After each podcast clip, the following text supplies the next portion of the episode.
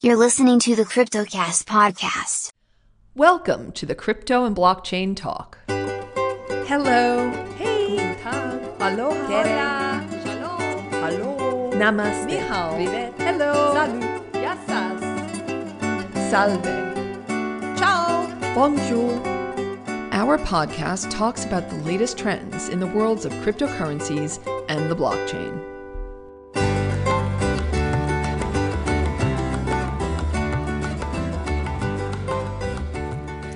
Hello, everyone, and welcome to this week's edition of Crypto and Blockchain Talk. This week, Binance, the world's largest crypto exchange by volume, has stated that they will be delisting Bitcoin SV or BSV after a long week of controversy which surrounded the cryptocurrency and its creator, Craig Wright. Joining us for this week's podcast is Jonathan Dunsmore, who is a very well known leading U.S. corporate securities attorney. Hello, Jonathan. Hello. Hello. We also have with us Seem Onap, a well known trader. Hello, Seem. Hello. Well, I'm going to give some background and then I'm going to have you two weigh in on the different topics surrounding this. But to give some background to our audience, it was just this Monday that Binance, one of the world's largest crypto exchanges, as I said by reported volume, said that they would be delisting all BSV trading pairs on April 22nd. And this is just days after Binance's CEO, Changpeng Zhao, threatened to do so if Craig Wright did not cease attacks on Twitter or other social media users who were claiming that Craig Wright is not Satoshi Nakamoto, who is the synonymous creator of Bitcoin. In Binance's announcement, the exchange said that they periodically review each digital asset they list to ensure that they continue to meet the high level of standards that Binance expects. Now, this is where it gets very interesting because the reason why this all came to the state that it is in now is because Craig Wright was stating that he was Satoshi Nakamoto. And this resulted in many people saying, well, Craig, this isn't really the case. We know you're not Satoshi Nakamoto, so please stop it. We did a podcast, which was podcast number 31, which we aired in September of 2018 called Bitcoin Cash Forked Up.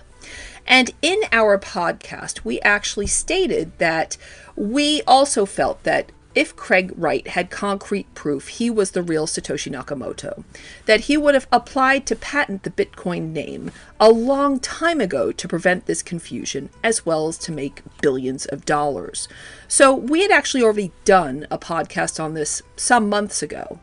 But of course, now it's come to head again because a number of people have come out to publicly state that they weren't happy with his constant allusion to the fact that he was Satoshi Nakamoto and therefore giving some kind of extra relevance to Bitcoin SV, which they also felt was not really a fair thing to do and possibly illegal, which we'll cover that in just a moment. And also for users to understand, Bitcoin SV stands for Satoshi's Vision. So Bitcoin SV, Satoshi's Vision. Before we go any further, Jonathan, why don't you weigh in at this point? What do you think about Craig Wright claiming he is Satoshi Nakamoto and threatening people like Dr. Peter McCormack and saying, if you don't recognize me as being Satoshi Nakamoto, I am going to bring a lawsuit against you, and uh, because I am allegedly Satoshi Nakamoto. So, what's the legal standpoint on all of this? Uh, that is a great question. So, first and foremost, this is, of course, for educational purposes, not legal or investment advice. So, this is very interesting from a number of perspectives. One, because uh, it involves a number of different people around the world, primarily Craig Wright, who I believe is Australian, though I don't know his current citizenship. So, that being said, when you claim something, you know, I could claim that I'm Satoshi Nakamoto, you generally have to provide some type of proof, or, or people will call you a liar. And so, that's basically what the internet has done. And then Wright has gone forward and basically sent the equivalent uh, in the US of cease and desist, and then actually one step further of actively proactively admitting that Craig Wright is Satoshi Nakamoto by issuing an apology saying that he's a fraud. And so we are in this extrajudicial territory of there's a whole lot of weirdness going on. We have this weird case where Craig Wright is basically suing these people for libelous and defamation by claiming that he is a fraud and he is not actually Satoshi Nakamoto, where Wright has not produced one single iota of evidence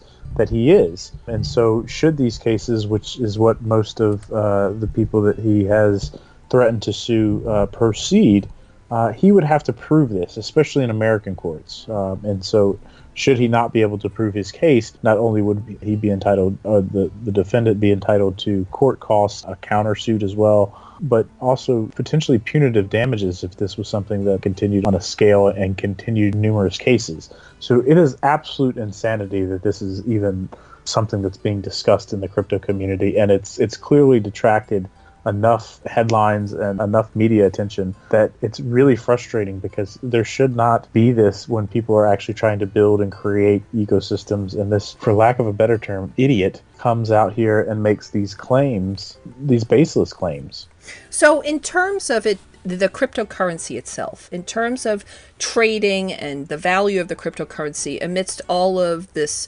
hoo-ha that's going on in the background. Seem, how do you see the cryptocurrency itself, the essence of the cryptocurrency, ignoring everything about Craig Wright?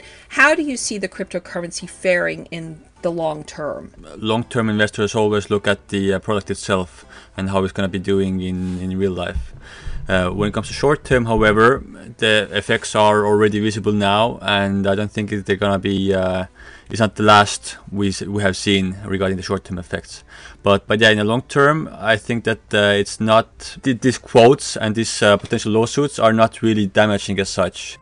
So, in terms of trading, though, in trading pairs, would you still, as a trader, think that it's going to be harder for people to have trust in this as a as a cryptocurrency and to use it as part of their you know in trading in pairs and and trading in general and using it as a currency? Definitely uh, it makes it harder to trade especially uh, if uh, as exchanges large as uh, Binance is delisting them. Uh, right now, uh, Bitcoin SV is still in, in, enough exchanges for that not to make any large long-term effects. But you know, with exchanges as Kraken saying that uh, there's a good chance that they will be delisted as well, it, it makes it harder and harder, and it is quite damaging. Okay, so we know that besides um, Binance, we know that Shapeshift CEO Eric Voorhees announced that also their exchange would delist Bitcoin SV. And Kraken, after thousands of people were polled and 71% said that they thought that Bitcoin SV was toxic, and so they delisted the coin. But the coin is still on CoinMarketCap. It's holding actually not so bad at the 14th position in terms of market cap. Even though these three major exchanges have said that they are delisting Bitcoin SV on their exchanges, there are still quite a few exchanges that are still listing them for trading. So you're saying, Seem, that you don't see it having a massive impact long term? The delisting in some of the major exchanges, in my opinion, does not have long lasting long term effect, no.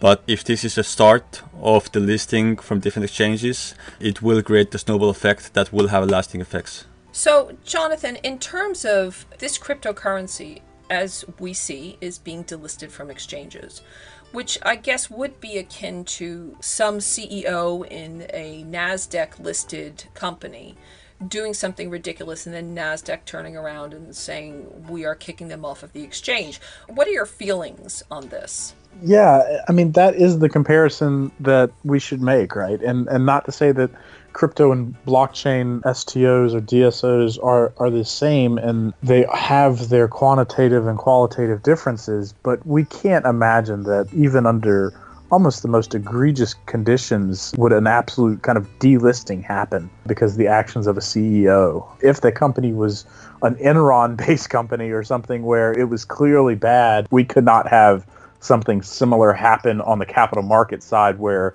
Nasdaq, even if you know their CEO is convicted of something horrific, we would never have them just simply delist a company for that. And so it's it's not the same, but it is a similar genre, and that is where we start really getting into the long term effects of something like a, a crypto exchange, uh, especially a centralized crypto exchange where people can just be delisted, you know, because they're unpopular. We talked about this earlier. Uh, market pause would have been the, the proper kind of way of doing that. and I would probably advise for them to pause trading, basically freeze trading on those assets until this entire thing was resolved.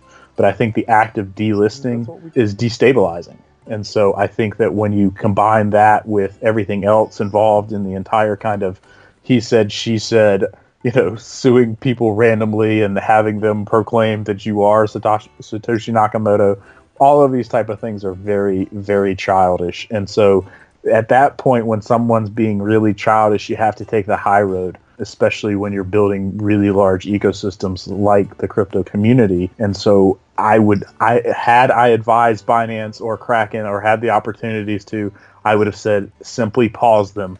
Tell them that, you know, trading is going to be paused. There's not going to be any transactions made, even effectively immediately. I mean, as you said, the SEC you'll open trading at, at uh, 9 a.m. and that stock won't be available. so that's exactly what should have occurred. And I would have advised them to, you know, make those type of engagements immediately uh, and issue a press release saying, you know, we've got so much uh, disinformation in the market right now that we believe that it is not beneficial for the community, specifically our traders and investors, and therefore we are going to pause trading on BSV being that Craig Wright's the head of Bitcoin SV and he's saying things which people are taking great exception to and they're they're really unhappy with him stating this. Aren't we also going down a different legal avenue? Craig Wright is actually doing uh, kind of what the SEC has prosecuted and thrown people in jail for, which is by going around and saying I am Satoshi Nakamoto. He is trying to raise almost the validity. He's trying to put more weight behind Bitcoin SV as a coin because he's basically saying saying, look, you know, here I am, I'm this genius who not only founded Bitcoin, but now I have Bitcoin SV. But what he's doing is he's trying to create a false sense of security in saying that more people should be investing because of the genius behind the actual token or currency itself. Do you understand what I'm saying here, Jonathan? The, the equivalent in the capital markets would be kind of a pump and dump. He's trying to actually use this premise that he is Satoshi Nakamoto to actually say, look, you know, trust in this currency, you know, believe in it. It's like when all these other ICOs went out there and they made credulous statements that would make people think, okay, yeah, I need to put more money into this because we feel this is going somewhere. That, that's exactly what it's like. I mean, he's equivalently uh, in the capital markets acting almost as a uh, pump and dump mechanism. I mean, without having the ability to effectively back this up. And ha- as far as I know, I haven't you know seen anything from any uh, credible sources that have verified uh, this accusation. And so, you know, he's basically pumping up the position of BSV because he's now claiming to be Satoshi Nakamoto. And so when you have those type of egregious accusations, they they require egregious evidence. They require something to back up those claims. And I understand why Kraken and Binance starting to take this approach, but it's one of those things where in the law we say it goes down a slippery slope because you don't want to have the will of the people expressed just because someone is a jerk or because some idiot thinks he's Satoshi Nakamoto. Those kind of things create detriment to the whole of, of of the community. And and Seam is absolutely right. It may not be long term. It's not going to be something that truly affects traders over the entire course of trading, but it could have some significant effects, especially for those people who you know may not have been paying attention to the Twitter war that occurred and understood what was going on, or, or some other people that were just simply kind of caught off guard. And you know, I know that most of the exchanges have given dates at which they plan to shut off access, but that has to have caused some type of negative influence in the market markets. And so, when acting in a responsible manner, which is kind of the theory behind Satoshi's true vision, right, is to act in a, a kind of take the human element out of it.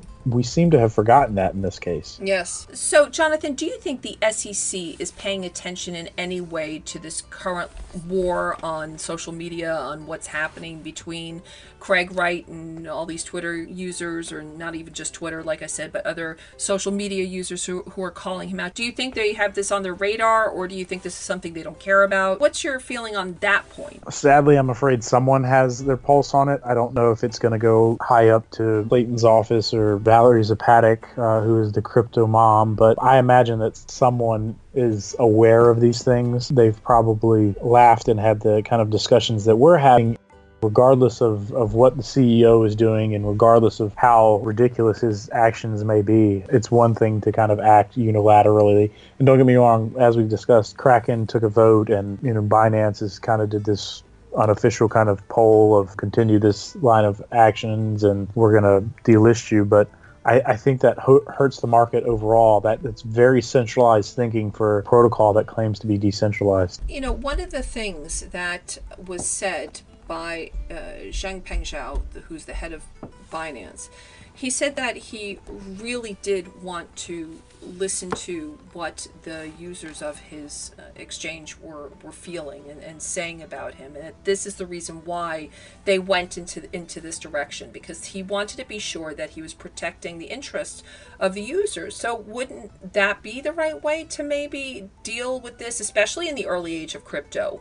To say, look, we call you out as such, and we don't like the way you're operating in this very new space. And especially when regulations are still kind of this amorphous cloud, we want to actually act as some kind of regulators and show the world that we won't put up with this. Don't you think, in a little way, I, this could be the reason why these exchanges have said enough? No, that is absolutely, you know, possibly a reason that they're using that mechanism of, hey, this is what the people want, so this is what we're giving them.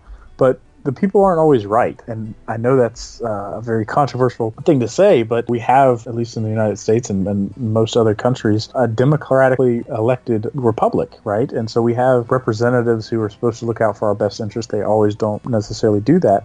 But that's because a true democracy is basically a mob mentality. And history has shown that mobs are very, very, very volatile. And so does Craig Wright deserve some of the Twitter rebukes and all of the craziness that has come of this? Absolutely. You know, if you toss gasoline on a fire, you deserve the explosion. But that being said, I do think the adults in the room, specifically the exchanges, which, you know, kind of have to hold themselves at a higher standard than the average kind of issuer or company or, you know, anybody else in the space because they control so much of the market, regardless of, of kind of the, even their market cap. They still make waves. And so with that wave making, they've got to be careful of the precedents they set. And so, you know, what happens next? You know, is there some other idiot who's going to come out and claim that he's Satoshi Nakamoto? And what happens then? Are they going to be? What happens if they're not a CEO? What if they're a board member? What if they're the chief architect? Does that mean that coin is delisted? Well, it's kind of, um, this is what I call the Spartacus effect. You know, I am Spartacus. No, I am Spartacus, and I have something to tell you, Jonathan. I am Satoshi Nakamoto, and I was pretty sure I, was I told you. you. I am yeah. Satoshi. I have claimed I it from. It. I, I I thought everyone knew that, so I was upset when Craig Wright actually said he was claiming be Satoshi. I thought that's me. But I have to ask you something. Seem you know, I mean, do crypto traders in general really care at all if this guy is claiming to be Satoshi Nakamoto, Mickey Mouse, uh, Scooby Doo? Do they care at all? I mean, does that really weigh into the factors? Um, to, do morals actually weigh into the factor of making sound financial judgments? I mean, is this something that people think to themselves, okay, well, you know, the CEO of this company has said that, you know, he's Mickey Mouse. Okay, I'm going to sell all my, you know, my BSV. Uh, well, yes, I would say it definitely matters. Finding Satoshi Nakamoto has been one of the key questions since the beginning of Bitcoin, or ever since Bitcoin became valuable enough uh, for people to actually uh, get a lot of money from uh, investing into it. And there have been a number of people who are claiming to be Satoshi Nakamoto. There have been uh, hundreds of people who could potentially be, and if a true Satoshi Nakamoto is found uh, for sure at one point, and he happens to be head of Disney, Disney or, or any really well mostly crypto related uh, companies, then I believe it has a huge impact because as as we know, people who are very known in the world, if they're head of any company, it boosts a lot with the marketing. So doesn't that go back to my thoughts on this that it's in a way false representation and in in a way of representing the product of the company then because obviously if you're saying and I mean we'll just use Disney if if Walt Disney himself were to walk into a room and say I'm Walt Disney I want to sell you my mouse products that obviously has more weight than some Joe off the street walking in and saying hi my name is Walt Disney these are my mouse products because he's essentially trying to sell his goodwill and the, and the and the trademark I should even say of somebody else even though, you know, like uh, we also said during our podcast in September, if he was the true Satoshi Nakamoto, he, he would have shown the proof then. Yeah, it's, it's, it's relatively simple to prove that, uh, especially if you have already existing all the original, uh, even the papers or original uh, transactions. Uh, it's relatively easy to prove if somebody is truly Satoshi Nakamoto. I'm sure. Uh, I'm yeah. sure it is. But yeah, you're completely right. I mean, it's very, um, very easy to make uh, different uh, claims. Uh, I mean, recently we've seen Elon Musk doing something similar, and uh, he paid very heavy price for that. So why would that be any different uh, in in this case? just going back to Binance's statement earlier this week, they they said that they periodically review each digital asset they list to ensure that it continues to meet the high levels of standards that they expect. And they also cited a number of factors that they weigh up in this. And they really took great exception to Wright's attacks on both the Twitter user named Hodlnaut, who started the Lightning Network Torch, and some other individuals. And one of those individuals, as we stated at the beginning of this podcast, is Dr. Peter McCormack, who wrote the most exceptional response to Craig Wright's lawyers. I mean, the, the legal response. Did you read this, Jonathan? This response that Craig Wright penned, or yeah, I'm pretty sure it was Craig Wright, on uh, advice from his uh, own solicitors, which, by the way, he claims that uh, he has 15 lawyers who are willing to represent him on a pro bono basis. Did you read this letter? I did not read the letter Peter wrote, but I did read the, the Scott Wright letter. And the Hodl cat was absolutely outrageous. The fact that Wright would, I think the bounty was 5,000 USD, clearly paid for in BVS, which, you know, leads once again to Kraken and, and Binance and Shift Network's argument that you know he's using this for bad or ill at least uh, to put a bounty on an anonymous avatar because they're talking smack to you on Twitter is the most ridiculous thing. Anyway, so what what happened was is you know there's all of this going back and forth between these lawyers who quite frankly had just started their law firms but i have no idea what their background is or, or what representation they have but this is generally something that you need at least the understanding of the stories behind this before you delve deep into understanding who Satoshi Nakamoto is. And so that seems really, really ballsy of these Brits to kind of take this case. And I really hope that uh, it does go to court. I hope that we are able to see either what a fraud and absolute liar Craig Wright is, or he will once and for all prove that he has the documents to uh, make the court, and hopefully the rest of the world will see, uh, believe that he is Satoshi Nakamoto, and then we can all apologize as he has uh, so eloquently uh, suggested in one of these letters. Just so that the audience who are listening understands. Basically, Craig Wright said that he would put up a bounty of 5,000 US dollars for anyone who can identify who Hodlnaut was by the tattoos which were displayed on the few photos that he's actually posted online. And he also targeted a lot of other people and not just him, not just Hodlnaut. So I, I think that a lot of people in the crypto space, uh, many, many people in the crypto space are pretty solid. And of course, when you have things like this that happen, it, it kind of gives a bad taste in everyone's mouth. But what's a little bit worse is that now you have John McAfee entering the ring, and he's now taken to Twitter because, of course, you know, he loves uh, being in the public eye to announce that he is going to share clues about the true identity of Satoshi Nakamoto. And McAfee does not know who Satoshi Nakamoto is. I can guarantee it uh, everyone in crypto and blockchain talk land, I can guarantee that the only person who knows who Satoshi Nakamoto is is Satoshi Nakamoto. Anyone who really knew who this guy was, I think that the secret would have actually been out a long time ago. McAfee also tweeted, I am protecting the identity of Satoshi. It's time, though, that this be put to bed. And he, he's going on and on. But you see, this is the thing. Satoshi wants to be anonymous for a reason. He has not told anyone who he is. It's very obvious that he doesn't want anyone to know who he is. And when the time is right, and that proof does come to light, we will then know. But I am absolutely certain that anybody who's claiming right now to be Satoshi Nakamoto or even know who he is, the more they talk and they claim they know who he really is, they are just putting themselves into the line of a world of pain unless they have all of the proof.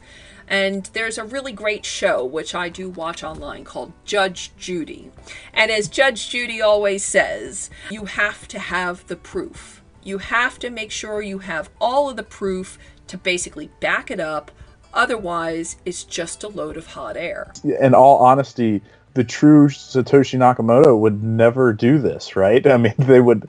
That's there's a reason that it it's uh, so uh, secretive and so anonymous is that there was no real name put on the paper, the original white paper for Bitcoin, and so to have this kind of proclamation basically out of the blue. It's not like Bitcoin's uh, reached $100,000 or, uh, you know, all the world's problems are solved using Bitcoin now. It's not, there's no reason for him to make this proclamation. And there's, more importantly, been no evidence to back this up. And so in U.S. court, if he were to try these really silly tactics, he would not only be sued by or countersued by the party who he's suing, but he would also have to actually produce evidence to show that he is Satoshi Nakamoto, which is an exceptionally high bar because, once again, this person is not known to anyone other than what we believe the federal government, and the federal government's not going to come out and verify it. So, unless they prove beyond a reasonable doubt that he is Satoshi Nakamoto, then he's not going to be able to recover any type of damages from the defendant. So, as we can see, making these alleged comments about himself being Satoshi has has actually backfired a bit for him. And and do you want to say anything to wrap this up, Jonathan? Uh, yes, I would like to say that um, I truly believe the reason that Wright is making these silly proclamations is because there is only a couple of people in the entire world that can really kind of verify who Satoshi Nakamoto is one being the U.S. federal government. And we know this because the FBI has actually kind of done an investigation into that for kind of tax purposes and other nefarious purposes, as well as there is some fringe belief that the U.S. government played a role in the development of blockchain technology using uh, cryptography. So with all that being said, uh, it's kind of this catch 22 where, you know, the U.S. government isn't going to out who they've been working with, and Wright has enough of a background to make it somewhat believable, right? He's old enough, he's got uh, a background in computer science, but for the most part, that's, I mean, that's a couple hundred thousand people in the entire world. But he has to prove it, regardless of who he goes around and sues and, and, and what type of accusation he has made. There is a reasonable assumption that whatever he is saying is generally considered false unless evidence is gathered and presented otherwise. And so I can't speak to you know the case, the, especially the ongoing case with McCormack, and I think even Buterin's been added to this as well as a couple others. But in the U.S., this would be not taken lightly, and there would be serious repercussions as well as a countersuit because you can't simply just claim something and then kind of walk away. So I, I know that our English brethren are, are kind of similar in the same way in their common law, and I hope that you know as this kind of case progresses, we are able to see what Craig Wright has as evidence to prove that he is the legendary Satoshi Nakamoto. Thank you so much, Jonathan. And Seam, what about you? Do you have anything to say to wrap this up? I think most things that uh, were supposed to be said have been covered. For long-term holders and holders, uh, it is not the end of the world, but I would caution you to uh, take a closer look and keep your eye on the transactions and everything that's happening in, with the technology and with the blockchain itself, because that might be the game changer in uh, in both ways. Well, thank you very much, gentlemen, for joining us for this week's edition of Crypto and Blockchain Talk and talking about Bitcoin SV. I would also like to add a little disclaimer for your listening pleasure. This information should not be interpreted as an endorsement of any cryptocurrency or any specific provider, service, or offering. It is not a recommendation to trade, and cryptocurrencies are speculative, complex, and involve significant risks. They are highly volatile and sensitive to secondary activity. Performance is unpredictable, and past performance is no guarantee of future performance. You need to consider your own circumstances, do your own due diligence, and obtain your own advice before relying on this or really any information. You should also verify the nature of any product or service, including its legal status and relevant regulatory requirements, and consult the relevant regulators' websites before making any decisions. Again, thank you for listening to Crypto and Blockchain Talk. We're happy to have you listening to us on a weekly basis. Remember to tell your friends and family that they can download us on Stitcher, iTunes, Podbean, and Spotify. And please like us on Twitter and leave comments on Facebook. Again, thank you for listening to us this week, and we look forward to having you as our listener next week. Take care and goodbye.